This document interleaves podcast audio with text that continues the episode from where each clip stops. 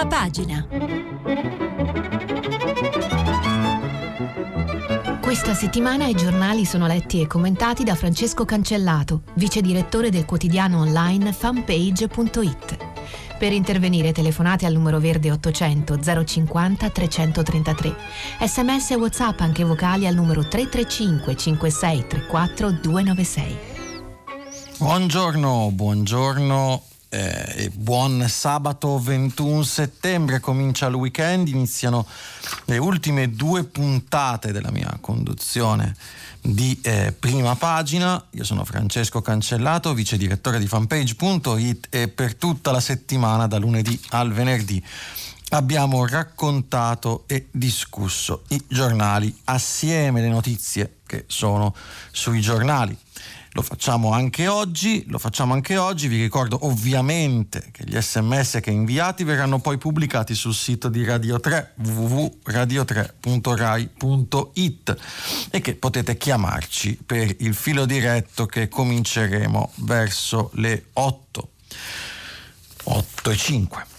I giornali di oggi, diciamo. I giornali di oggi sono pieni di grande questione. Abbiamo iniziato la settimana con una grande enfasi sulla politica, sulla scelta di Matteo Renzi, abbiamo parlato di inciuci, tranelli, scissioni, eh, manovre di palazzo, intrighi. La matassa si sta sciogliendo in qualche modo e, e tutto sta lasciando spazio a due grandi questioni. Una di breve periodo, la prossima manovra di bilancio, ricordiamo 27 settembre, presentazione della nota d'aggiornamento al DEF che ci dirà quale sarà il quadro delle manovre e delle proposte del nuovo governo giallo-rosso e del nuovo ministro dell'economia Roberto Gualtieri e la grande protesta, eh, il grande strike per l'ambiente di ieri. Da Sydney a New York a Berlino milioni milioni di giovani in piazza per l'ambiente insieme a Greta Thunberg. Sarà una, una, una grande mobilitazione che durerà tutta la settimana e che culminerà sabato prossimo eh, nella eh, cosiddetta eh, manifestazione del Earth Day della Terra. Prima ho detto martedì 20, 26, eh, in realtà il 26 è venerdì prossimo e è no, giovedì prossimo ed è il giorno in cui verrà presentata la nota d'aggiornamento al DEF. Cosa c'è dietro a questa manovra? Cominciano ad esserci alcuni piani concreti e uno di questi, fra l'altro che si intreccia con la manovra italiana, è il maxi stimolo fiscale, la maxi manovra verde tedesca da 100 miliardi. Cercheremo di capire che cosa c'è dietro e di questo se ne occupano tutti i giornali, ma l'unico diciamo che, che dedica, l'unico dei, dei grandi giornali italiani, quelli più venduti, che dedica alla prima pagina eh, a Greta Thunberg e eh, a Greta che smuove il mondo e alle manifestazioni di ieri è Repubblica. Lato pagina, eh, lato dell'apertura, eh, la pace di Assisi tra PD e 5 Stelle con un'analisi di Massimo Giannini sull'evasione fiscale, ultimo tabù. Ricordiamo che Prodi ieri in un'intervista a Repubblica proprio ha detto la prima cosa da fare è il recupero di 100 miliardi che ballano diciamo in tutte le salse, sia quelle verdi tedesche sia quelle di recupero dell'evasione italiana, per appunto 100 miliardi di recupero dell'evasione fiscale e si può fare tutto, dice Prodi. Il Corriere si concentra invece sulla manovra, ci sono tante foto sui cortei, sulle piazze del mondo con Greta, ce n'è una eh, a Washington, ce n'è a New York, a Durban in Sudafrica, a Sydney, davanti alla, di, alla porta di Brandeburgo in Germania. Ma il Corriere apre con IVA, tagli lavoro, per la manovra servono 16 miliardi. Ecco l'altra cifra del giorno, Federico Fubini punta a 16 miliardi. Umbria, patto PD Movimento 5 Stelle vicino anche per il Corriere della Sera. Renzi, c'è una lunga analisi di Pagnoncelli, vale il 4,4%, ma lo diciamo molto chiaramente, non essendo all'orizzonte un voto, sono percentuali che lasciano il tempo che trovano. Inutile chiudere i porti, boom di piccoli sbarchi. La stampa intervista Salvatore Vella, il procuratore aggiunto di Agrigento, che indaga sui traffici di esseri umani. Ormai questi piccoli sbarchi sono più numerosi dei salvataggi, la lotta si deve fare sulla terraferma, non in mare. E leggeremo questa intervista molto interessante al procuratore Vella. Bonetti, assegno alle mamme in gravidanza, c'è una bella intervista al ministro della famiglia che ci racconta e racconta alla stampa quali sono le prospettive e i piani del suo ministero. Ricordiamo, la Bonetti è una dei ministri passati a, insieme a Teresa Bellanova a Italia Viva, il nuovo movimento politico di Matteo Renzi. Anche qui l'onda verde invade il mondo da New York. Un reportage, un racconto di Paolo Mastrolilli che da New York è invitato per Repubblica. Il messaggero parla di ambiente, parla di manovra, ma ne parla, diciamo, con toni più preoccupati. Diesel e aerei, rischio stangata. Questo è quel che c'è anche in parte nella manovra tedesca, cioè una tassa molto forte sui combustibili fossili per abbattere del 50% il, eh, la, le emissioni di CO2 entro il 2030 e anche in Italia Costa spinge sul taglio agli sconti sul gasolio, ipotesi di imposta sui voli, ipotesi del ministro Fioramonti che dice finanziamo la scuola con un'imposta sul, sul traffico aereo, sui voli da circa 3 miliardi e mettiamo quei soldi sulla scuola. Peraltro il messaggero avanza anche un'ipotesi che tutti i ministeri, cioè dopo Costa, dopo Fioramonti, cercheranno, diciamo, colpendo sul tema ambiente di recuperare risorse. Il messaggero ne parla in tono preoccupato. Sinceramente, chi vi legge i giornali oggi pensa non sia un'idea cattiva. Ovviamente bisogna stare attenti a, al tema del consenso anche quando si fanno politiche ambientali. Attenzione perché l'effetto gilet gialli è dietro l'angolo e lo citavamo ieri, Langer lo ripetiamo, il cambiamento ambientale sarà tale, la svolta verde sarà tale solo quando sarà socialmente desiderabile. Altra notizia del messaggero, centropagina, doppio cognome ai figli, si potrà scegliere l'ordine. La ministra Dadone, 5 Stelle, accelera sulla proposta, il nome della madre anche davanti a quello del padre. Anche questa, a suo modo, una piccola rivoluzione. I giornali d'opinione di centrodestra, oggi non c'è la verità, ci sono solo il giornale libero, sono su due linee.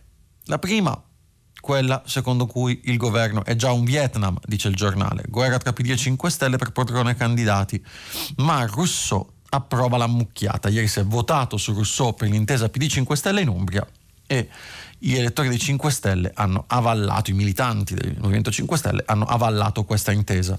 Salvare la terra, ultimo utopia dei millennials, questo è l'editoriale del giornale. Non c'è dubbio, dice Vittorio Macioche, ma ma Cioce, la questione eh, ambientale non può essere ignorata, avvelenare la natura per pigrizia, ignoranza e folle, non saranno però le ossessioni alla Savonarola a salvarsi. E non ci si salva pure pure con l'utopia. Altra, eh, il titolo insomma, che farà parlare eh, per eh, il tono, diciamo per le parole usate, intervista all'ex attaccante del Napoli, Canè il primo, aperte le virgolette, negretto di Serie A. Ecco, mh, mm, certi modi di appellarsi alle persone, forse nel 2019 non dovrebbero trovare cittadinanza sulle prime pagine dei giornali. Inter- sarà interessante anche sentire da questo punto di vista la vostra opinione. Il politicamente corretto non può essere una religione, ma leggere negretto o meglio la parola con la N, eh, sulla prima pagina di un quotidiano in Italia nel 2019 fa un certo effetto e non è un effetto positivo. È l'ora dei gretini, dice Libero, che come al solito non la tocca piano su, su questo tema.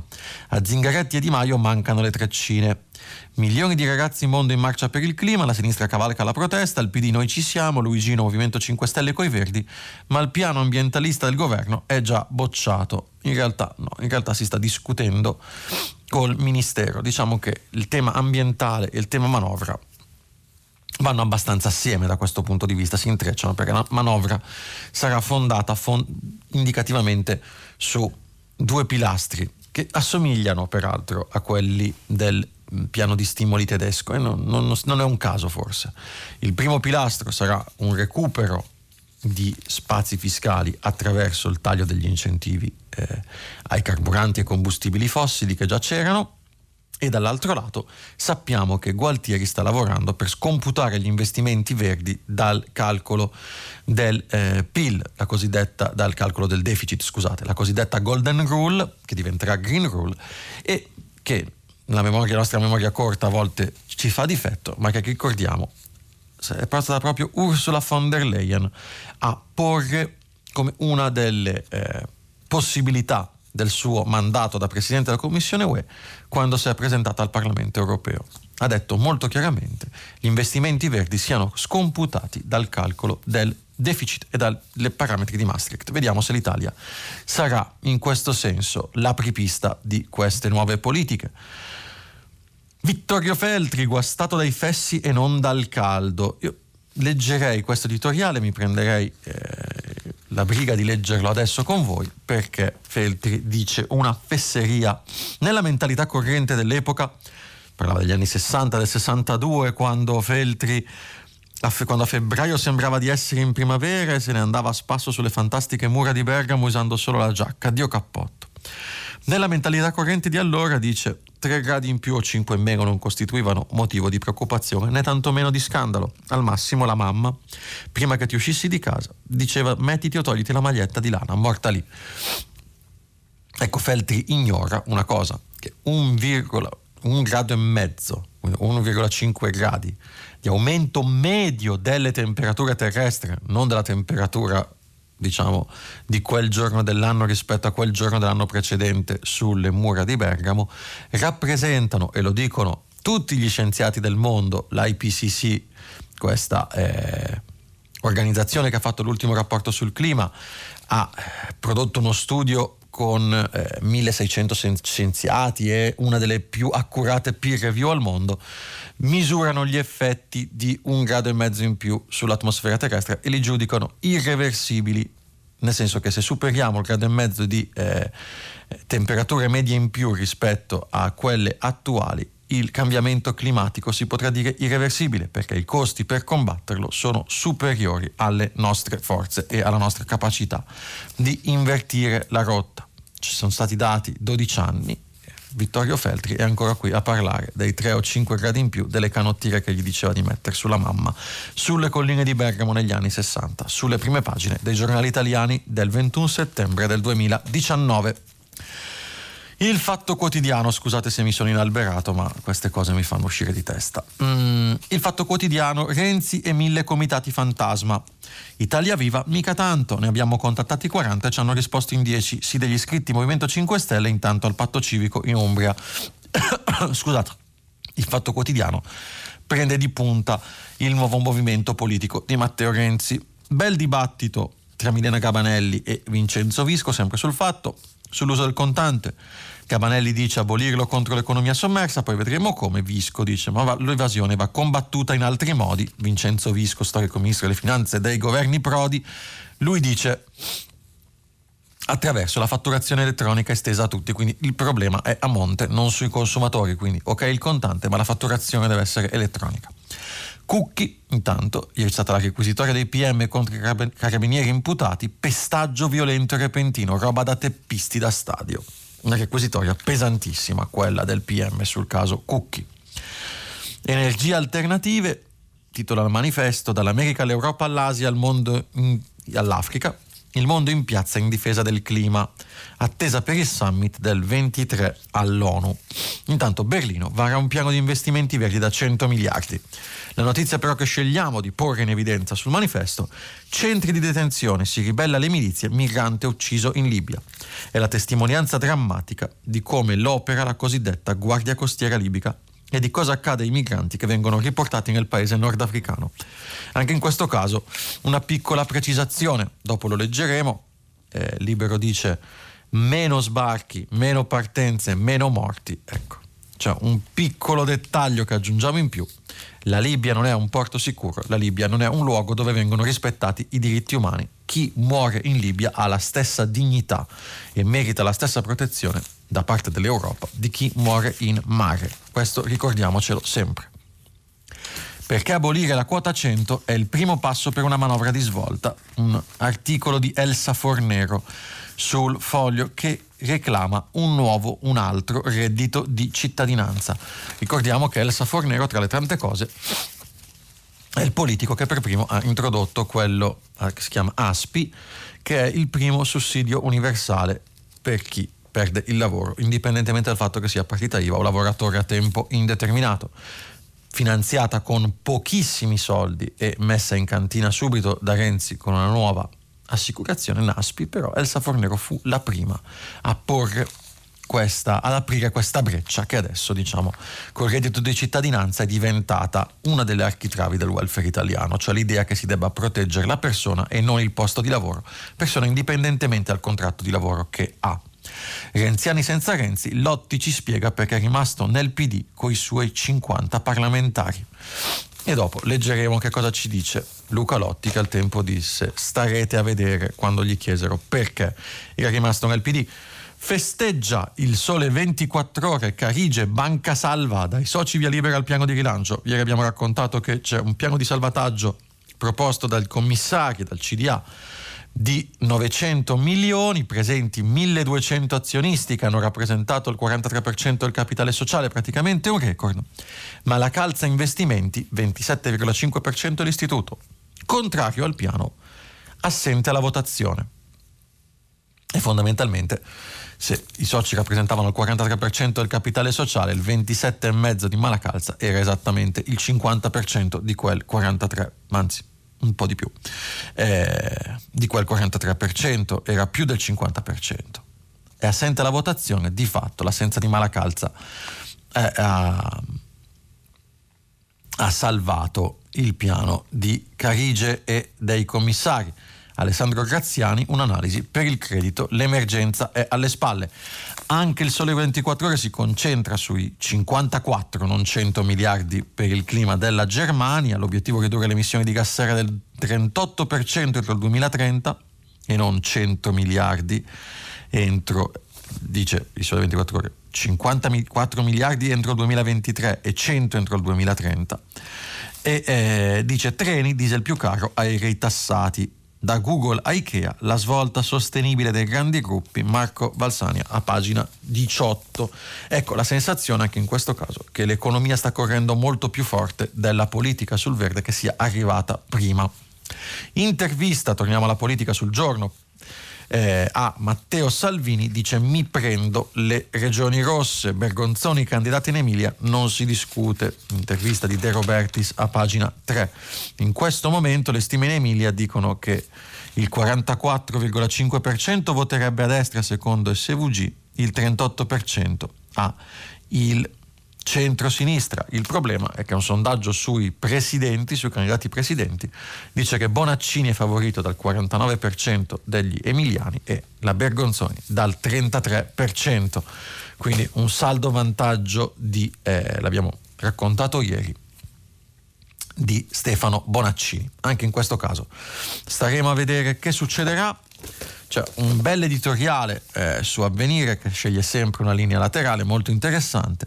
Pochi giorni fa il governo e Leonardo, l'ex Finmeccanica, hanno aderito al progetto Tempest allo sviluppo di un caccia multiruolo di sesta generazione promosso dal Regno Unito per sostituire negli anni a venire gli Eurofighter Typhoon in forza alla Royal Air Force. Si chiede eh, Raul Caruso perché c'è stata un'intesa italiana e non europea sulla difesa. Intanto nello scavo racconta di boss e schiavisti nell'inferno libero, libico, esattamente come il manifesto, diciamo che avvenire e il manifesto sulla vicenda migranti, sulle questioni di migranti si muovono all'unisono e sono una delle poche voci dissenzienti rispetto al tema sicurezza, sicurezza, sicurezza che viene portato avanti dagli altri quotidiani e il maxipiano tedesco per abbattere del 55% le emissioni entro il 2030. Berlino, 100 miliardi verdi mentre allo sciopero per i rider che proponeva eh, avvenire nei giorni scorsi, anzi ieri, aderiscono politici, scrittori e attori eh, su eh, avvenire. Oggi ne discutono l'assessore di Milano Granelli, il giuslavorista Echino, lo scrittore Biondillo e l'attore Scifoni. Andiamo alle notizie interne però dei quotidiani, cerchiamo di capire dentro i quotidiani tutto quello che abbiamo raccontato un po' per titoli, come trova eh, rappresentazione. Partiamo da Repubblica e Repubblica racconta il maxi piano, va detto non solo Repubblica, per capire il maxi piano tedesco uno si dovrebbe prendere due o tre giornali, perché ognuno porta, diciamo, acqua a determinate misure. Repubblica principalmente pone la questione sulla parte fiscale, sulle tasse, non sugli investimenti. Uno dei passaggi del, fondamentali del pacchetto clima prevede che dal 2021 chiunque ricorrerà in Germania all'energia prodotta da fonti fossili pagherà un prezzo noi in Italia volevamo togliere le accise sulla benzina invece, eh, sgravando però dal punto di vista fiscale chi è costretto a viaggiare tanto per lavoro, ad esempio i pendolari. Prezzare l'inquinamento è un cambio di paradigma, ha sottolineato Angela Merkel presentando le misure con cui la Germania intende ridurre del 50% le emissioni di CO2 entro il 2030. Il nostro stile di vita non è sostenibile, però questo piano, dice, non attaccherà il deficit. Più tasse, più investimenti. D'altra parte, secondo gli esperti, i 35 euro per tonnellata di accise sul diesel provocheranno un aumento medio del prezzo di 9 centesimi al litro, non esattamente poco. Magari qualcuno si arrabbierà in Germania per questo piano. La stampa, tuttavia, ci racconta l'altra faccia del piano tedesco ed è un piano fondato anche su numerosi investimenti. Gli investimenti sono che la Merkel si impegna a installare nel paese un milione di nuove stazioni di ricarica per i veicoli elettrici. Tra l'altro ieri è stata presentata la prima auto elettrica di Volkswagen su cui punta molto, a potenziare e modernizzare la rete ferroviaria, a costruire migliaia di chilometri di nuove piste ciclabili previsto e anche un sistema di commercio di certificati sulle emissioni da anidride carbonica come voluto dai cristiano-democratici. Nel suo complesso, dice la stampa, e questo è un punto interessante, il pacchetto di misure salva clima approvato dal governo di grande coalizione rappresenta un compromesso accettabile che accontenta un po' tutte le anime della coalizione di governo, anche se non mancano le proteste quelle degli imprenditori, che lo giudicano come dannoso e troppo costoso per l'economia, e quelle degli ambientalisti, che lo giudicano troppo morbido. Eh, staremo qua a vedere che succederà sul piano tedesco, anche perché il piano tedesco si intreccia a doppio filo con la politica italiana e la manovra italiana. E a proposito di manovra non possiamo non parlare della in lunga intervista che Marco Ruffolo su Repubblica, pagina 6, dedica a Giovanni Tria. Giovanni Tria, il mite Tria, il ministro della realtà, così l'avevamo definito più volte eh, noi giornalisti quando eh, c'era ancora il governo giallo-verde, che fa un'intervista eh, in cui bastona e non poco il povero, lo mettiamo tra virgolette, Matteo Salvini. Ho faticato ma con Salvini ho sempre vinto io. Lui dice che una flat tax da 17 miliardi non è mai stata in discussione. Le dichiarazioni sulla riforma fiscale da fare in deficit erano fatte solo a fini politici, ma io nella mia bozza di manovra, concordata con i ministri Garavaglia e Castelli, avevo scritto altro. Avevo scritto, dice Tria, che avremmo scongiurato la clausola di salvaguardia sull'aumento dell'IVA in parte 8 miliardi, con entrate fiscali aggiuntive e risparmi di spesa su quota 100 e reddito di cittadinanza. E in parte con un taglio delle spese tendenziali, uno sfoltimento delle agevolazioni fiscali e misure anti-evasioni. Dice Tria che la sua idea era rimodulare l'IVA, quindi aumentarla in alcuni ambiti, e fra l'altro leggeremo da Fubini dopo sul Corriere della Sera, è ipotesi dello studio anche di questo governo, quella di aumentare l'IVA, o meglio togliere alcuni sgravi IVA su eh, beni non di prima necessità e, eh, e, poi abbassare l'IRPEF. Se la vogliamo chiamare flat tax o cuneo fiscale non vedo una grande differenza. Dice anche eh, Tria, l'Europa favorirà ora l'Italia nella sua manovra economica? Quel che posso dire è che è cambiato il clima generale in Europa, perché la recessione tedesca sta spingendo tutti a reclamare una politica di bilancio più espansiva. Tuttavia, come leggevamo prima, i tedeschi non si scostano dall'idea del pareggio di bilancio, la manovra i 100 miliardi, la maxi svolta verde di Angela Merkel non sarà in deficit. Questo è il messaggio che è passato ieri. IVA, tagli lavoro, per la manovra servono 16 miliardi, dice Fubini, rimaniamo in tema manovra di bilancio e vediamo che cosa ci dice Federico Fubini sul Corriere della Sera. A pagina 5 a pagina 13 il Corriere dedica ampio spazio a politica e manovra. Vediamo la pagina di Fubini, andiamo a cercarla, eccola qua. Pagina 13. Fubini dice se la manovra fosse tutta in deficit, cioè si dovessero trovare 23 miliardi per aumentare l'IVA al eh, scongelamento dell'IVA, quindi eh, bisognerebbe fare un deficit al 3,2, almeno di 16 miliardi sopra la soglia massima che forse può essere accettata da Bruxelles. Quei 16 miliardi sono quelli che consentirebbero al deficit di stare tra il 2,2 e il 2,3%, che è quello a cui punta il governo, e sono i soldi che vanno trovati per fare la manovra. Fubini dice eh, tasse. La bozza tecnica di manovra sembra prevedere per il momento un ritocco al rialzo di certe aliquote ridotte dell'IVA per i beni che non sono essenziali e c'è poi l'idea di ridurre parte degli sgravi sul carburante che inquinano sulla, sulla falsa riga del decreto verde per ora congelato. Di certo un bilancio del genere implica un aumento della pressione fiscale. A fondo pagina Fioramonti, ministro dell'istruzione, tassa sui voli aerei per trovare 3 miliardi da destinare alla scuola asili nido gratis servono 300 milioni, dice Fubini. E visto che parliamo di asili nido gratis, andiamo a leggere cosa dice il ministro Bonetti sulla stampa, pagina 7.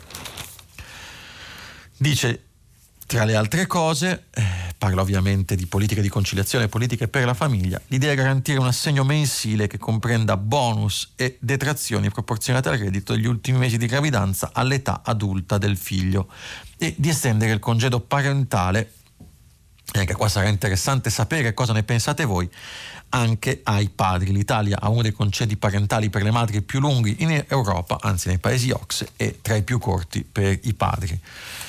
È a favore delle Ius Elena Bonetti ti dice una premessa non è nel programma del governo e non spetta a me occuparmene. Dico però che fu un errore non approvarlo nella scorsa legislatura. Passiamo tuttavia adesso a occuparci di eh, politica, della politica quella che forse ci piace un po' di meno, ma di cui ci si deve occupare, quella che parla di alleanze, elezioni, quanto vale questo partito, quanto vale quell'altro partito. In Umbria Ieri in Umbria il 60,9% degli iscritti nazionali a Rousseau hanno votato in 35.000, non diciamo le percentuali, l'affluenza bulgara eh, del voto sul governo PD 5 Stelle. E in 21.000 di quei 35, il 60,9% hanno detto sì al patto civico in Umbria. Spunta come nome la cattolica di Maolo e il Corriere della Sera ci racconta chi è la Di Mauro. 48 anni, avvocato, presidente dell'Istituto Serafico di Assisi, ente fondato nel 1871 da un frate francescano. Sposata, ha una figlia di 20 anni e incarna il profilo civico che potrebbe favorire l'intesa tra PD e 5 Stelle per una candidatura comune. Un giorno di tensione tra alleati, poi si avvicina all'intesa sull'Umbria. Francesca Di Maulo, per ora è il nome, però Maria, eh, scusate, Deborah Serracchiani, intervista di Maria Teresa Meli, ci dice che per ora è in prematuro un contenitore comune per noi, cioè per il PD e i 5 Stelle. Nel frattempo Di Maio è irritato con Di Battista ed è stretto tra i Dem e i 5 Stelle spaccati. Il leader fa trapelare il fastidio col PD per i ritardi sul taglio dei parlamentari. Dall'altra parte eh, c'è anche un tema centrodestra Salvini alza il tiro contro Conte e resta vago sul centrodestra. Ieri Salvini era alla festa di Atreyu. Atreyu è la festa di Fratelli d'Italia, è la storica festa dei giovani eh, del, del, di Alleanza Nazionale. Eh, quando Giorgia Meloni era la responsabile, è diventata la festa di Fratelli d'Italia della destra italiana. Per Salvini Atreyu è una festa triste, dice Repubblica, Tommaso Ciriaco, la eh, questione che però pone è ancora più interessante, cioè il grosso scisma che c'è dentro Forza Italia. Fratelli d'Italia eh, e Salvini ieri ha detto alla festa di Fratelli d'Italia l'alleanza è tra chi c'è questo sottotendone, sotto questo tendone poi si allarga e la russa si dice gli abbia fatto eco dicendo sì però se inviti noi non puoi farlo con Forza Italia. Cos'è Forza Italia? Nel momento Antonio Tajani, coordinatore di Forza Italia, eh, ex presidente del Parlamento europeo, ha fatto una sua convention e si è dimenticata di invitare Mara Carfagna, colpevole, rea di antisalvinismo. Forza Italia ormai sembra davvero dilaniata in due diverse correnti. Di politica se ne occupa molto e diffusamente anche il Fatto Quotidiano, che pone la questione delle intese sulle eh, prossime elezioni regionali e racconta Umbria, il terzo nome c'è, che è l'ipotesi Di Mauro, ma Di Maio non è d'accordo, non convince il leader grillino che punta ancora su Stefania Proietti.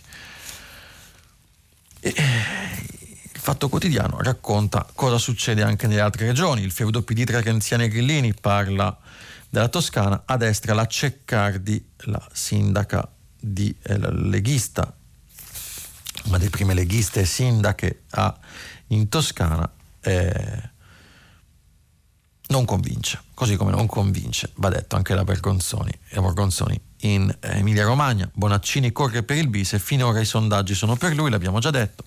Calabria, Giallo Rosé spaccati sul da farsi, Lucente Oliverio correrà da solo.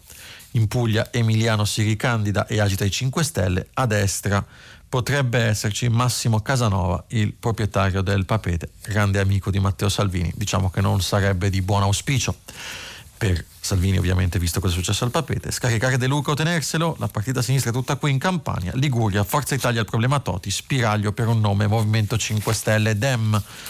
Anche il messaggero si occupa di politica e delle regionali. Si lavora tra Movimento 5 Stelle e PD ad accordi in tutte le regioni per mettere in sicurezza il governo. Gli accordi per il voto regionale, che i Dem cercheranno di replicare in ben otto regioni, sono anche un modo per blindare il governo giallo-rosso. Al Nazareno, però, non vogliono mollare Stefano Bonaccini, anche perché è molto davanti nei sondaggi. Noi abbiamo accettato Conte, loro possono accettare. Bonaccini dice il messaggero.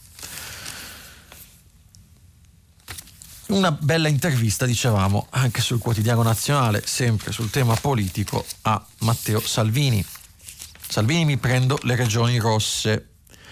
E quando si parla di Borgonzoni, eh, della candidata in Emilia, assolutamente la candidata è lei. Lucia non è solo la candidata della Lega, ci sono altre liste e a suo sostegno. È di tutta la coalizione, l'accordo si trova ci sono nove regioni al voto, non pretendo nove leghisti, dice Matteo Salvini.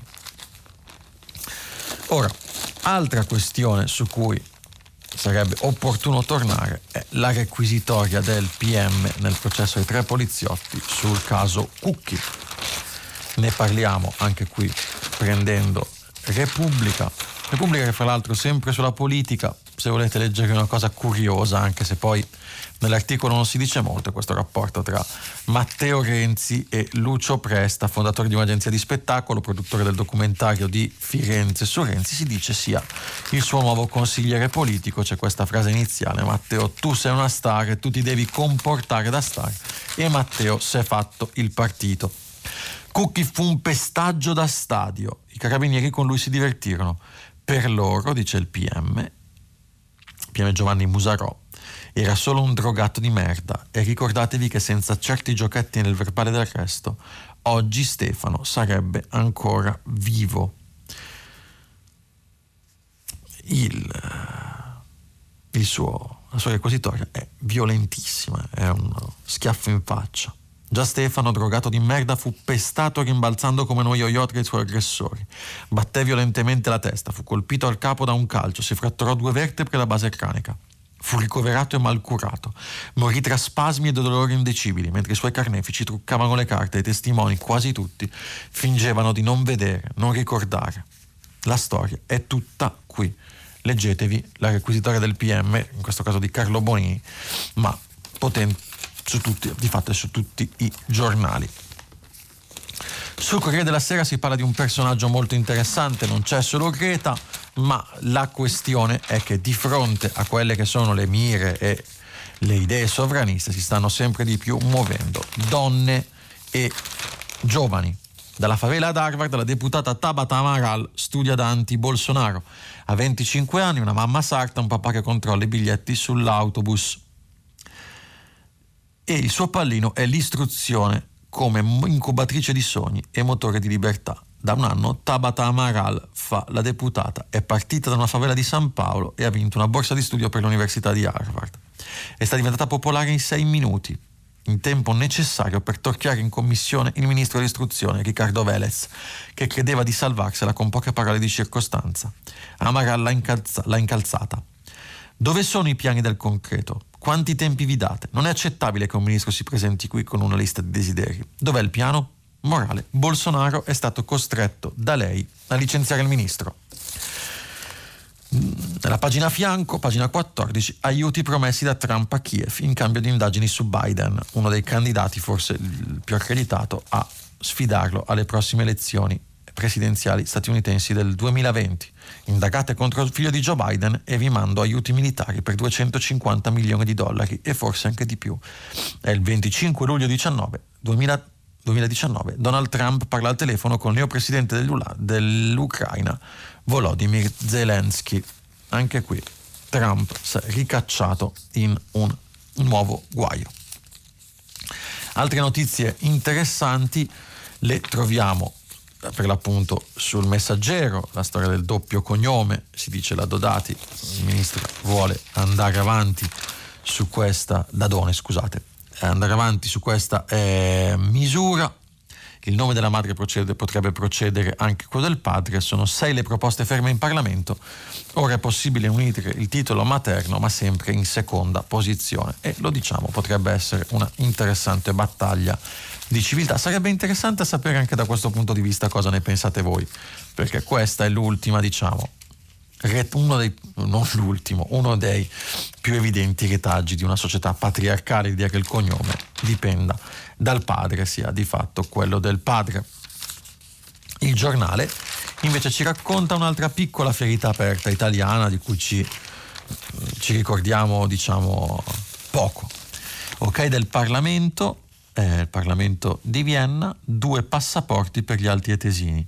Avanza il progetto del doppio passaporto da concedere ai cittadini dell'Alto Adige appartenenti al gruppo linguistico tedesco. Il Parlamento austriaco ha approvato un emendamento che dà il via libera al ministro degli interni di Vienna di avviare nuovi colloqui con i suoi omologhi italiani a Roma e a Bolzano. La questione della minoranza, eh, o meglio, della popolazione eh, di lingua tedesca del sud di Tirolo o dell'Alto Adige è una questione diciamo, che ci ha accompagnato molti anni e che sta continuando ad avere una importanza nel dibattito pubblico, se non in Italia, perlomeno in Austria. Pagina 7 del manifesto e anche sull'avvenire, Libia ucciso perché si rifiuta di tornare nei centri di detenzione. Vittima un giovane sudanese intercettato dalla guardia costiera libica con altri 103 migranti. Tragedia, una tragedia annunciata. Intanto su Ocean Viking la ministra De Micheli dice stiamo cercando una soluzione. Sui migranti dicevamo c'è anche una bella intervista al eh, procuratore Salvatore Vella, procuratore aggiunto della Procura di Agrigento. Leggiamo alcuni stralci della sua intervista. Stiamo approfondendo un fenomeno dell'ultimo periodo, sui barchini che arrivano autonomamente Stiamo cominciando a vedere non solo tunisini ma anche subsahariani. Resta capire, capire cosa sta accadendo è complicato. Pensiamo però ci siano nuove rotte che non arrivano più dalla Libia ma dalla Tunisia, da dove la traversata in mare è più semplice perché dura meno e si può fare con piccole barche e pochi rischi. Ci vogliono 14 ore per raggiungere la Sicilia dalla Tunisia. Nella sua relazione all'ONU, il PM ha definito questa modalità viaggi in business class, non esattamente felice come definizione, organizzati da, turi- da tunisini o da egiziani che arrivano sulla costa siciliana lontano da abitazioni e strade. Per il procuratore aggiunto, la continua modifica dei modelli di business e delle organizzazioni dei trafficanti deve portare necessariamente a una conseguente modifica dell'attività di contrasto da parte delle forze di polizia. Di fatto cosa ci sta dicendo Vella, il procuratore Vella, che tutta la strategia dei porti chiusi, tutta la logica secondo cui gli sbarchi si fermavano bloccando le navi delle ONG e impedendo i salvataggi e impedendo alle navi delle organizzazioni che salvavano i migranti eh, di raggiungere i porti italiani è in qualche modo una via che si è rivelata sbagliata. Andiamo velocemente eh, a parlare di economia, siamo sul caso Carige, il passo indietro, la famiglia Malacalza non si presenta consente l'approvazione, Modiano scelta generosa. Dice Alessandro Graziani, fosse vero che le tre emergenze degli ultimi anni, salvataggi, spread e pressioni regolatorie, sono da considerarsi alle spalle, per le banche italiane si aprirebbe una fase di tranquillità da poter dedicare a gestire le emergenze strutturali dei tempi straordinari che stiamo vivendo. Con tassi a zero sotto zero, la tradizionale maggiore voce dei ricavi, il margine di interesse si assottiglia sempre di più e richiede mutamenti nel modello di business che vede molte banche italiane in ritardo. Oggi come oggi nel mondo tanti soggetti vogliono fare da banca, ultimo fra tutti Facebook con la sua moneta Libra che di fatto è un tentativo di fare da banca, sappiamo che Amazon già sta concedendo finanziamenti a chi compra sulla sua piattaforma, le banche italiane hanno finito la stagione delle crisi, ecco forse è il momento che dalla crisi comincino a parlare di come si cambia il modello di business del credito. Siamo in chiusura e come al solito in chiusura ci dedichiamo a letture. Ecco, io oggi vorrei dedicare eh, questo finale a una sola lettura che vi consiglio enormemente. In primo luogo perché è fatto da una delle colleghe che più stimo a livello giornalistico, che è Francesca Mannocchi del Repubblica e dell'Espresso. Francesca Mannocchi che è andata in Yemen, è riuscita ad avere eh, il lasciapassare per andare in Yemen e ha raccontato Yemen del nord, scusate, eh, quello sotto controllo dei ribelli Houthi, attraverso la capitale Sana'a e le città e i villaggi colpiti da bombardamenti, e ha visitato i centri per bambini malnutriti delle campagne della zona nord orientale del paese, fino ai campi profughi nelle remote province di Abs fino a Sada. La peggiore crisi umanitaria al mondo ha definito quella in Yemen, l'ONU, e io vi consiglio di leggervi oggi il reportage sui bambini da salvare in Yemen. La rassegna stampa finisce qui. Eh, dopo una breve pausa pubblicitaria ci sarà il filo diretto con voi ascoltatori. Chiamate e mandate i vostri sms. A tra poco con il filo diretto. Grazie. Francesco Cancellato, vice direttore del quotidiano online fanpage.it, terminato la lettura dei giornali di oggi. Per intervenire chiamate il numero verde 800 050 333. Sms e WhatsApp anche vocali al numero 335 56 34 296. Si apre adesso il filo diretto di prima pagina per intervenire e porre domande a Francesco Cancellato, vice direttore del quotidiano online fanpage.it. Chiamate il numero verde 800 050 333. Sms sms e whatsapp anche vocali al numero 335 5634 296. La trasmissione si può ascoltare, riascoltare e scaricare in podcast sul sito di Radio 3 e sull'applicazione RaiPlay Radio. Rieccoci, rieccoci, buongiorno, benvenuti al filo diretto con gli ascoltatori. Eh, abbiamo letto i giornali eh, negli scorsi eh, poco fa, nel blocco precedente, e adesso proviamo a capire con voi iniziamo a sentire i vostri pareri. Vi ricordo che stiamo pubblicando i vostri sms sul sito di Radio 3, i vostri messaggi, whatsapp, sms, anche vocali. E eh, insomma, continuate a scriverci, scriveteci e ne leggeremo. Intanto cominciamo con la prima telefonata. Pronto? Pronto? Buongiorno. Buongiorno. Sono Alberto da Cesena. Eh, volevo intervenire sul problema dell'accoglienza che ieri lei ha descritto eh, le faccio i complimenti perché seguendo gli interventi precedenti di prima pagina pochi sono stati precisi come lei sul discorso della gestione. La gestione è la parola chiave dell'accoglienza. Lei ieri faceva riferimento rispondendo alla domanda del messaggio, mi sembra di Michele, sul fatto della, di come come della ripartizione aveva parlato appunto degli SPRAR che se fossero stati accettati dai comuni ci sarebbe stata un'incidenza molto bassa ed era l'esempio classico. Oggi ci ritroviamo che il decreto Salvini ha limitato in maniera eh, forte la qualità e la modalità dell'accoglienza, per cui la sfida di adesso, anche nella, nel nome di questi arrivi continui, potrebbero essere un tema da, da gestire in maniera con l'esperienza che abbiamo eh, un pochino più col buonsenso e volevo fare solo qualche esempio. Io lavoro in un centro d'accoglienza e da anni abbiamo la, appunto, l'esperienza del, del, fatto che tantissime cose arrivano a offendere il buonsenso, cioè persone che sono qui da anni in cui abbiamo speso eh, come Stato tantissimi soldi e si ritroveranno con un lavoro per poi diventare clandestini.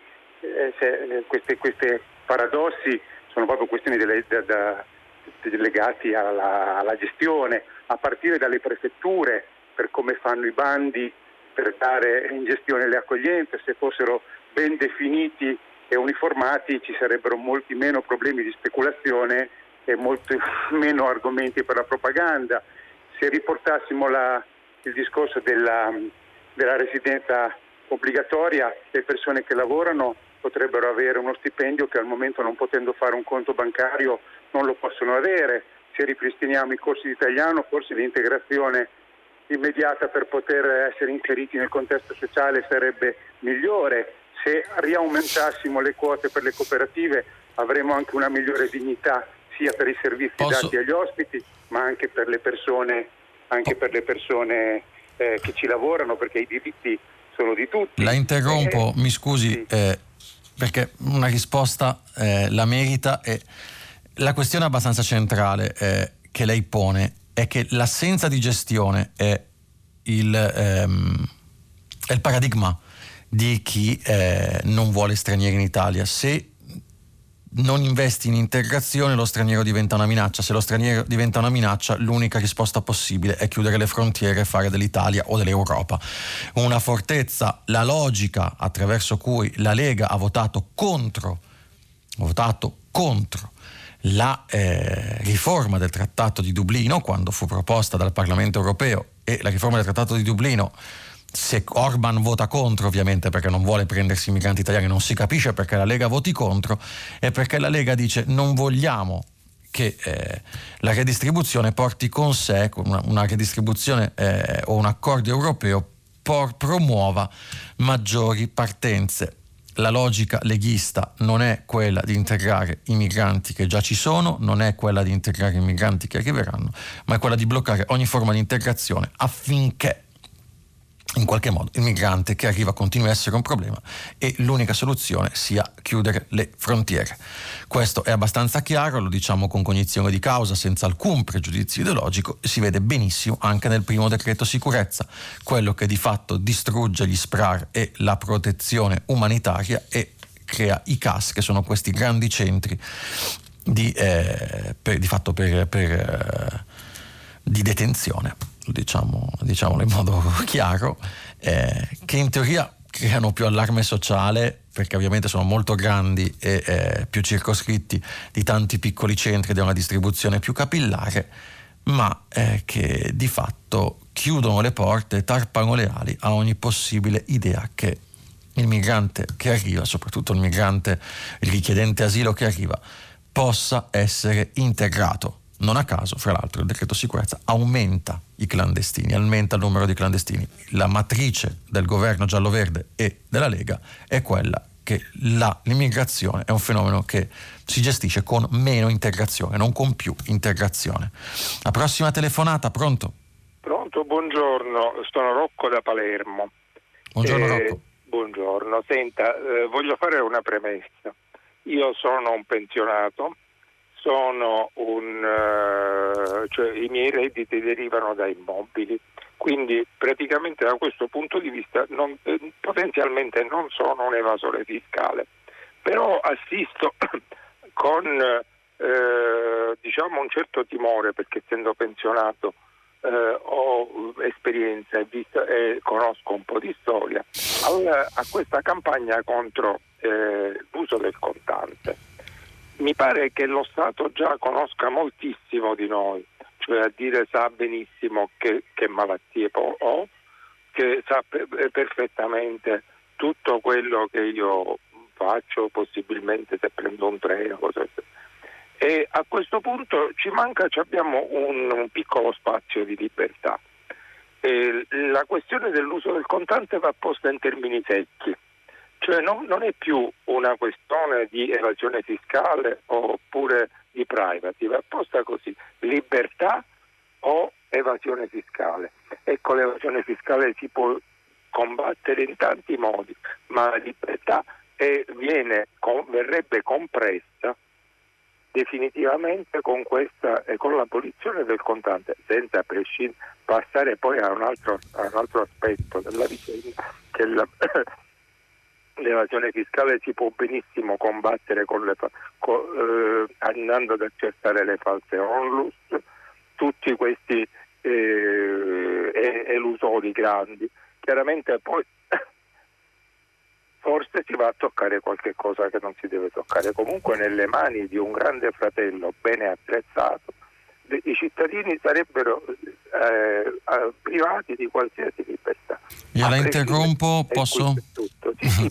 Ho, ho detto tutto. il tema tra libertà e eh, sicurezza, tra libertà e efficienza è un tema eh, centrale del nostro vivere comune eh, del, del, nostro dibattito, della nostra dialettica politica, la questione contante eh, pone, si entra dentro questo, questo contesto, col contante che è anonimo, che non è tracciato, in teoria non è tracciabile, c'è più libertà di manovra, c'è più libertà molto banalmente di finanziare attività illegali, c'è molta più libertà di evadere le tasse e di eh, lavorare in nero, di pagare in nero e comunque di eh, occultare delle transazioni, eh, tra le altre libertà.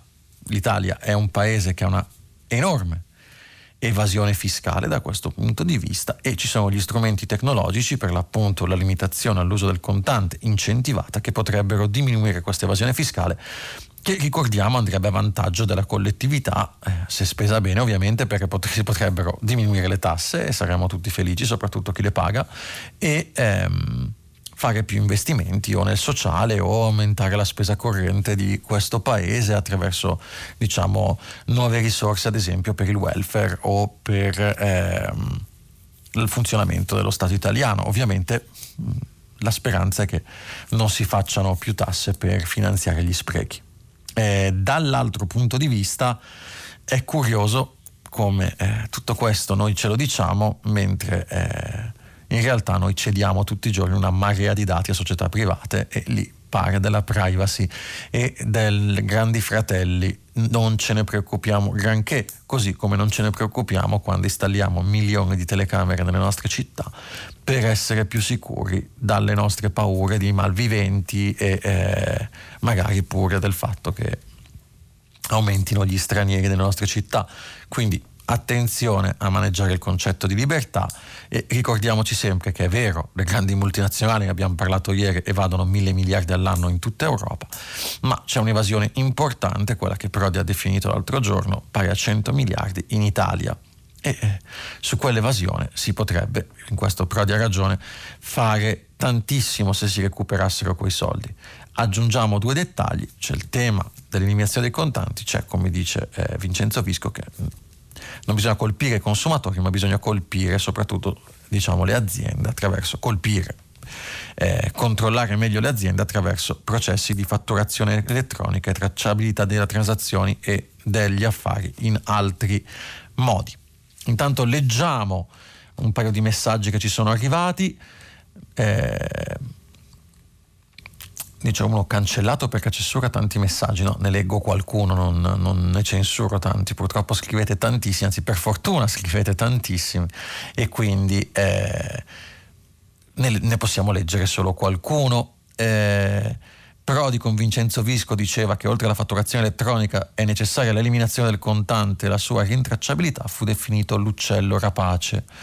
Eh, molti di voi si stigmatizzano l'editoriale di Vittorio Feltri sul clima, le ONG e la loro promessa di facili passaggi verso un falso indorato Eldorado che inducono le persone ad andare nell'insicura torturatrice Libia provenendo da vari paesi africani non in guerra, non colpiti da catastrofi. Questo ci dice Franco, i paesi subsahariani e del Sahel purtroppo sono colpiti da catastrofi anche se non sono in guerra. Le persone che ieri manifestavano per il clima contro il cambiamento climatico sono persone che manifestano anche per loro, visto che gli effetti del cambiamento climatico le vivono soprattutto le popolazioni africane e subsahariane e non sono di certo le ONG e la loro promessa di facili passaggi quelli che spingono, ammesso che il passaggio non è assolutamente facile nel Mediterraneo, che inducono le persone ad andare nell'insicura torturatrice Libia. La logica del pull factor, cioè dei fattori che noi eh, che, che no, del fatto che noi induciamo i migranti a venire qui è una fake news clamorosa, sono molto più pesanti i push factor che sono la povertà, le carestie e le guerre in Africa. Un'altra telefonata, pronto? Pronto, buongiorno, mi chiamo buongiorno. Fabrizio, chiamo dalla provincia di Asti, sono un contadino, buongiorno. La domanda, non ho capito perché il movimento ambientalista tedesco si è scagliato contro la proposta fatta dal governo tedesco appunto per questa diciamo Green Deal eh, tedesca. Ho sentito delle critiche fortissime ma non ho capito in che termini. La seconda invece proposta è presto si dovrà concretizzare finalmente la nuova riforma della politica agricola comunitaria il primo budget europeo con 300 miliardi. Se usassero quei soldi lì già stanziati, già decisi per dare una svolta ambientale all'agricoltura anche a livello sociale, sarebbero soldi ben spesi e si possono usare subito, non c'è bisogno di fare delle riforme, delle cose strane perché sono già stati stanziati, bisogna solo decidere come spenderli e si possono spendere in tanti modi, secondo me il modo migliore per sostenere l'agricoltura di piccola scala e, e eh, sostenibile dal punto di vista ambientale e sociale. Credo che si possa fare domani se si vuole fare. Grazie, l'ascolto per radio, buongiorno. Grazie mille, eh, grazie a lei. Gli ambientalisti hanno criticato molto, eh, è vero, ha ragione, eh, il piano Merkel, dicono non è sufficiente per, non è un piano che eh, affronta in modo, non prende di petto la questione eh, del, dei combustibili fossili e del taglio della CO2 in atmosfera. Di fatto, come abbiamo visto, è un piano che sì tassa i combustibili fossili, ma ad esempio sgrava eh, alcune categorie per evitare diciamo, un effetto gilet gialli e eh, una più che altro eh, qualche protesta degli autotrasportatori anche in Germania o ehm, di chi lavora con l'automobile e con i camion sicuramente ci sarà. Eh, l'idea di eh, sgravare ad esempio i pendolari da questo aumento dipende dal fatto che non si vuole che questa protesta diciamo, abbia il consenso della società civile. Il tema del consenso sulle politiche ambientali è un tema dirimente perché ovviamente va a impattare sulle scelte di vita e sugli stili di vita di ciascuno di noi. Ricordiamo per l'appunto che i gilet gialli scesero in piazza in Francia proprio eh, in relazione a una nuova accisa sui carburanti. Carlo Stagnaro, peraltro, che è molto critico nei confronti del, eh, dell'ambientalismo de, imperante che c'è in questi imperante no, dell'ambientalismo che sta emergendo dai Friday for Future, ricordava peraltro che l'Italia tassa gli inquinatori più di qualunque altro paese europeo, più della stessa Germania, quindi la Germania anche in questo senso ha maggior spazio per muoversi rispetto a noi. Un'altra critica eh, che viene fatta, quelle critiche che vengono fatte è un'altra delle motivazioni per cui il piano tedesco che pure è pesantissimo, importantissimo, viene definito troppo morbido, è che è un piano di coalizione. Eh, CDU ha dovuto trovare l'accordo con l'SPD per fare questo piano e eh, sappiamo da sinistra magari c'è più attenzione eh, ai temi, ah, c'è molta attenzione anche ai temi del lavoro, da destra c'è molta attenzione ai temi dell'imprenditoria, sono diverse le istanze dentro una grande coalizione che devono essere tenute in considerazione. In Germania non c'è un governo verde al 51% e evidentemente quello che è stato fatto è anche in relazione a quelli che sono i portatori di interesse dei due partiti che compongono la coalizione di governo tedesca. Con buona pace degli ambientalisti però va detto che l'ottimo è nemico del bene. Buongiorno al prossimo ascoltatore, pronto? Buongiorno, mi chiamo Giuseppe e chiamo da Roma, dottore. Volevo affrontare il problema dell'evasione fiscale da un punto di vista che non viene mai, mai, mai toccato. Quale? Vede, le agevolazioni sociali, l'assistenza sanitaria, tutti i provvedimenti di questo tipo vengono eh, regolamentati, hanno come riferimento l'ordinamento dei cittadini, che è su base reddituale, cioè oltre al danno, chiamiamolo diretto, quello fiscale nei confronti dell'erario, c'è un danno sociale, perché siccome l'ordinamento dei cittadini su base reddituale è fortemente falsificato dall'evasione e dall'elusione, eh, fa sì che tutto il sistema ne risenta. Io non so se sia, sia possibile, ma il signore che ha preso 13 milioni di, di indennità, se fosse residente poi in Olanda o in Irlanda va a finire che non paga nemmeno le tasse e quando va in ospedale c'ha l'esenzione E01. Capisce? Di questo, dottore, non se ne parla mai, di questo danno gigantesco dove c'è il gioielliere che praticamente guadagna quasi meno del proprio dipendente. Questa cosa va segnalata perché aumentare la sensibilità sociale sulla necessità di lotta all'evasione che deve diventare un tema collettivo.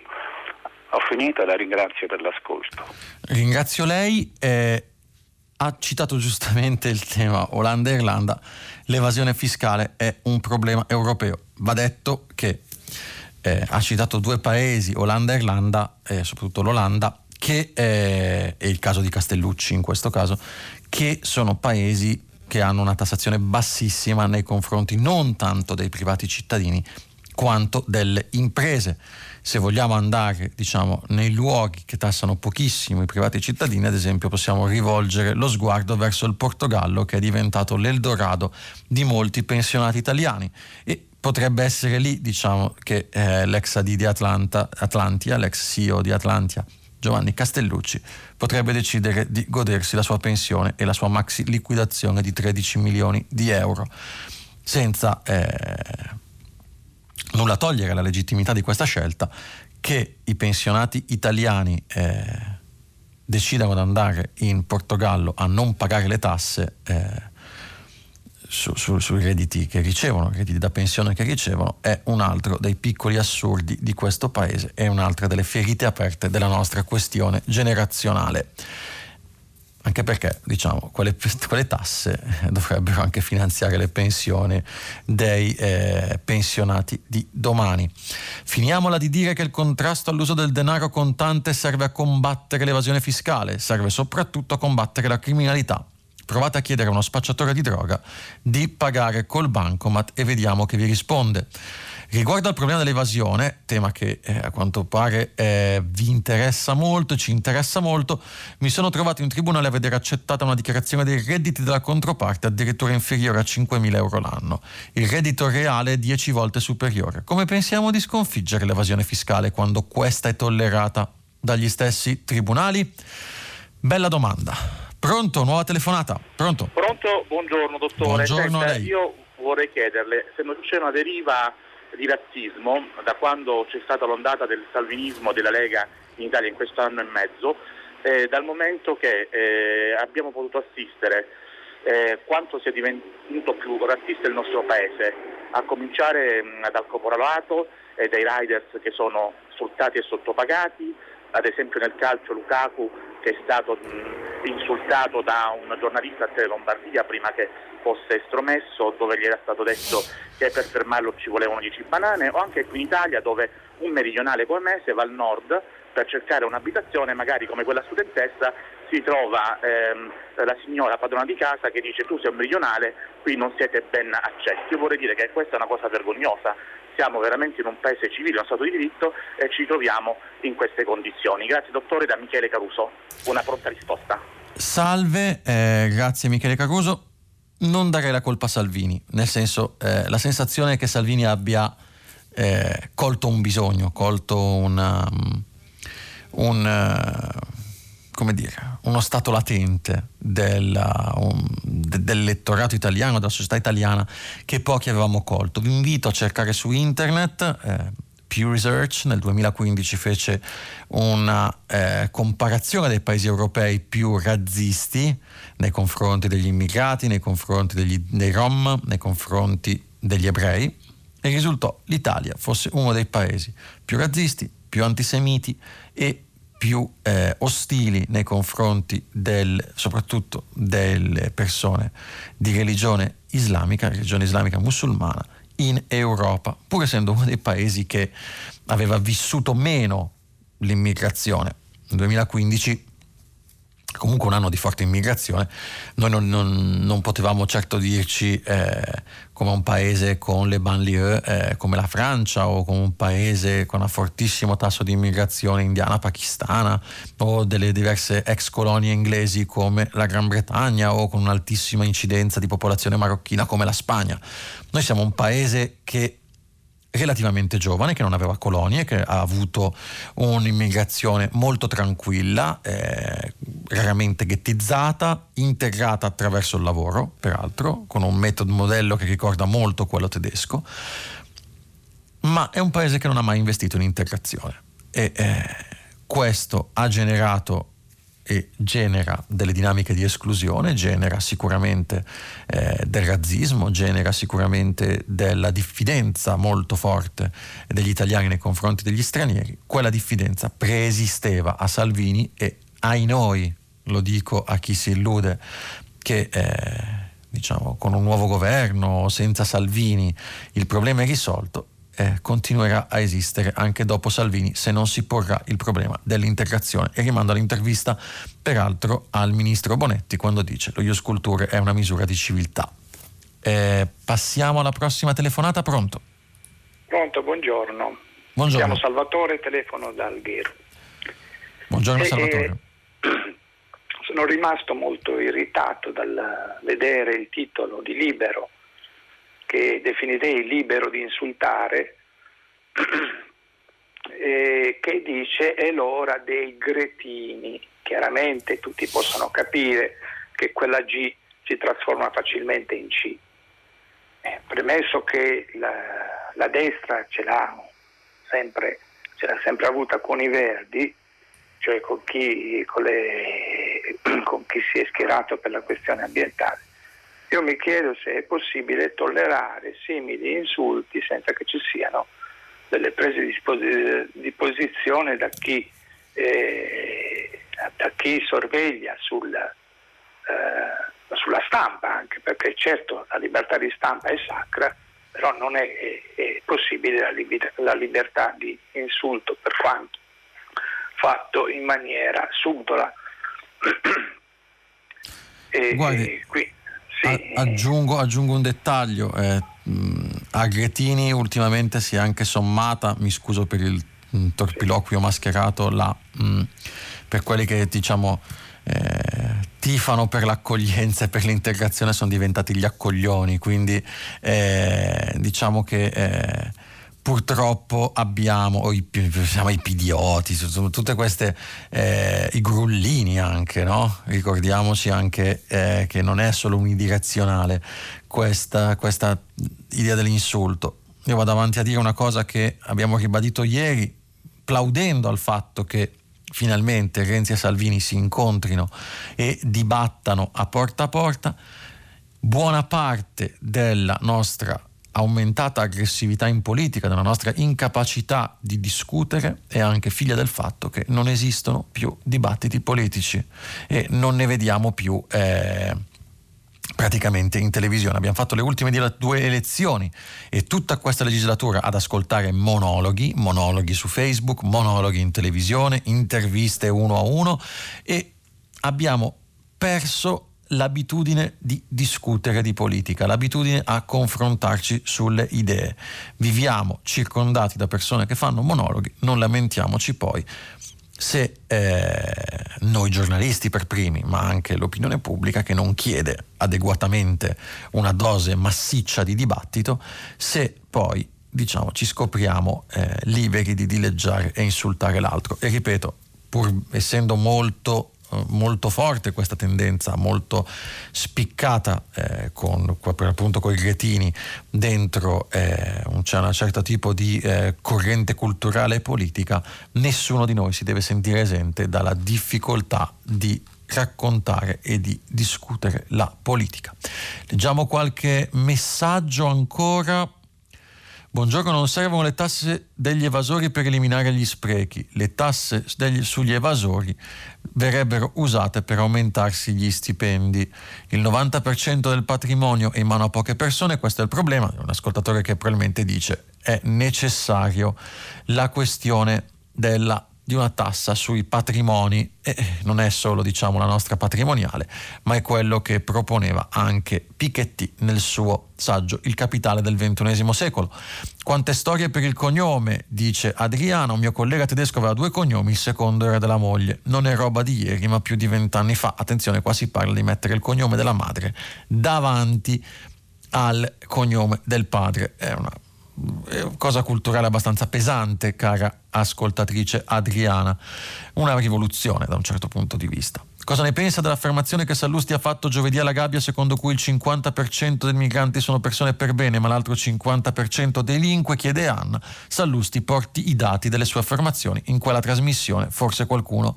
Eh, non so se era alla gabbia o in qualche trasmissione, eh, doveva eh, chiedergliene conto. Eh, vediamo un altro messaggio, finiamola di dire che il contrasto, questo l'abbiamo già letto. Volevo prendere un messaggio eh, che eh, ci avevate mandato all'inizio. Buongiorno, è molto triste che lo sguardo giornalistico italiano si fermi solo al suo confine territoriale, al di là dei giornali e riviste specificatamente dedicate.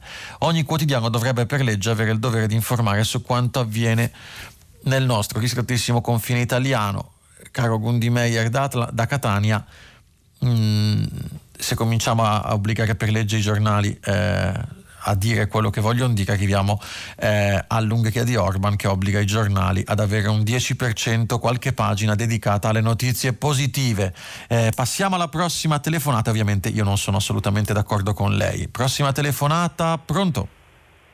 Eh, buongiorno, mi chiamo Virginio. Buongiorno Virginio. E eh, volevo, eh, mi permetto, ma di colpa della regione l'hanno permesso anche loro, di fare una critica a una frase che lei ha detto poco fa a proposito del doppio cognome e l'ha trattato come una questione di civiltà. Allora, per me è semplicemente eh, una, una, no, niente, è una complicazione inutile che crea un'enormità di, di conflitti ulteriori, eh, sia al momento di mettersi insieme, sia poi dopo al, eh, se per caso c'è la separazione, perché come lei sa ce ne sono tante, e, e sono eh, molto, molto conflittuali, possono essere veramente conflittuali. E poi c'è soltanto una norma di questo genere, c'è soltanto in Spagna e che io sappia forse anche in Portogallo, ma non c'è in Francia, non c'è in Germania, non c'è in Austria, non c'è da nessun'altra parte. La Merkel si chiama Merkel, e, e, capisce? E poi senza contare la complessità eh, del, del, all'interno della stessa famiglia, della stessa discendenza, perché si chiama non lo so, eh, eh, uno si chiama Piripacchio perché poi altra cosa. No, abbiamo capito bisogna... il suo punto, mi scusi, eh, diciamo che a livello di motivazione è arrivato, peraltro il tema che noi poniamo è un tema culturale, cioè attraverso questa eh, possibilità quella di andare un pezzettino oltre a una società patriarcale fondata sulla logica del padre di famiglia come capo famiglia e quindi portatore del cognome e eh, persona da cui obbligatoriamente ereditare il cognome. Piccola curiosità, Merkel si chiama Merkel non tanto perché suo padre si chiamasse eh, Merkel, ma perché si chiamava così il suo primo marito e lei ha voluto tenere questo cognome. Eh, prossima telefonata. Non abbiamo, non abbiamo, una prossima telefonata. Leggiamo qualche sms. Eh, eccolo qui. Pagamento elettronico per combattere l'evasione fiscale? Conosco negozi in cui già da tempo si paga un prezzo ridotto se si usa il contante, assai di più se si usa con uno strumento tracciabile. È un ricatto che alletta chi deve pagare, come se ne uscirebbe, cara Daniela da Firenze, tra le proposte del governo, almeno nelle bozze che abbiamo letto in questi giorni, c'è l'ipotesi del cashback per chi paga, per i negozi che offrono il pagamento con moneta elettronica. E eh, il cashback vuol dire banalmente che con pagamento con moneta elettronica viene restituita una parte in contante al compratore, all'acquirente. Prossima telefonata, pronto? Pronto, buongiorno, mi chiamo Erwin, eh, chiamo dalla provincia di Vicenza. Buongiorno, Io chiamo in merito, in merito a esperienze che faccio gli ultimi anni, ho un figlio che lavora e abita nel Galles e quindi vado spesso a trovare. Sono alcuni anni che ho scoperto che c'è la possibilità di non cambiare più in sterline, che è una cosa fastidiosa perché dopo torni a casa, non sai mai dove metterle, perdi una parte degli spiccioli. Quindi quello che volevo dire, lì paghiamo tutto, ma dico tutto, con carte di credito e non c'è mai un, un'opposizione, nel senso che eh, poi parlo con mio figlio, le esperienze che fa, anche lui si serve moltissimo di questa carta di credito e mi dice che l'evasione pressoché lì non esiste. Lui fa anche esperienze eh, di quotidiane, di so, lavori in casa, eccetera. La fatturazione elettronica esiste da alcuni anni e c'è questa... E allora io la domanda che mi faccio, ma noi non possiamo imparare dagli altri qualcosa? Mi dica lei.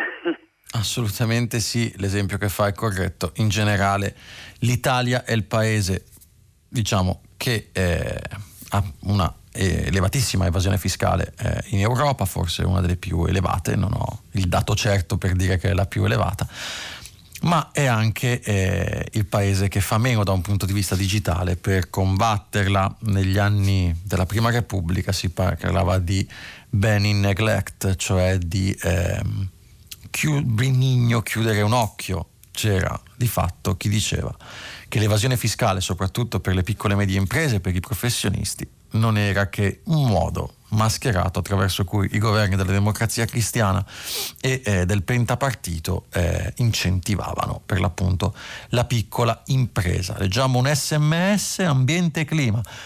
A mio avviso i cambiamenti climatici sono diretta conseguenza dell'aumento della popolazione mondiale soprattutto con riferimento alla mobilità delle persone, in particolare quella aerea. Occorre darci una regolata, dice Paolo, e qui c'è un tema centrale perché se dovesse veramente diventare uno standard l'auto elettrica, l'aereo rimarrebbe l'unico mezzo di trasporto insieme alle navi container che e alle navi in generale che funziona, funzionante attraverso combustibili fossili. Nel Green New Deal della, eh, presentato da Alexandria Ocasio-Cortez negli Stati Uniti si parlava esplicitamente di ridurre fortemente il traffico aereo all'interno degli Stati Uniti d'America. L'aereo è molto sotto attacco e non solo dal ministro Fioramonti che vorrebbe tassarlo per finanziare la scuola.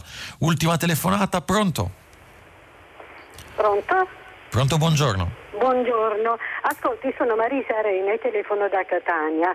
Sempre a proposito dei cambiamenti climatici, devo dire che qualche settimana fa la rivista Left ha dedicato gran parte delle sue pagine proprio agli allevamenti intensivi, addirittura un articolo intitolato L'Amazzonia va in fumo per le nostre grigliate. Allora, in che misura questi allevamenti intensivi influiscono sul nostro clima e come mai si provvede addirittura a cambiare il DNA, questa nella civilissima Svizzera, a cambiare il DNA delle mucche per farle crescere senza corna, perché le corna servono a farsi male fra di loro questi poveri animali e soprattutto a ridurre senza corna le vacche, si riduce poi lo spazio per i capannoni degli allevamenti. Allora, a che punto siamo arrivati di ferocia nei confronti degli altri esseri viventi? Lo sappiamo che per un chilo di carne occorrono 15.000 litri di acqua e 15 kg di vegetali e che il mais prodotto per il 90% finisce negli allevamenti animali. Appena, dunque le mucche appena partoriscono i vitellini vengono strappati alle madri per poter produrre latte per noi e carne tenera per le nostre mense. Quando ci vergogneremo di queste cose? L'affermo che mi pare che quello che abbia detto sia stato abbastanza didascalico nel definire il problema la metto diciamo da un punto di vista forse meno empatico ma sicuramente eh, condivisibile, che condivido il suo punto di vista, il tema del cambiamento delle abitudini alimentari del mondo e il tema della, di una dieta che sia sem- con sempre meno carne è l'unico modo per corrispondere a una popolazione mondiale in aumento, anche perché tutta quella carne di cui lei parla è consumata prevalentemente da uno spicchio di pianeta che è chiamato mondo occidentale e prodotto in un'altra parte del pianeta che mondo occidentale evidentemente non è. Gli incendi in Amazzonia sono figli, diciamo, della necessità degli allevatori di recuperare spazio per piantagioni di soia o per allevamenti di capi di mandrie. La nostra rassegna stampa del sabato però si ferma qui, prima pagina del sabato finisce qui, io vi auguro un buon weekend e un buon sabato la linea passa al GR3 e noi ci risentiamo domani mattina a commentare per l'ultima volta, ahimè, i giornali di domenica 22 settembre. Una buona giornata da Francesco Cancellato, vice direttore di fanpage e a domani.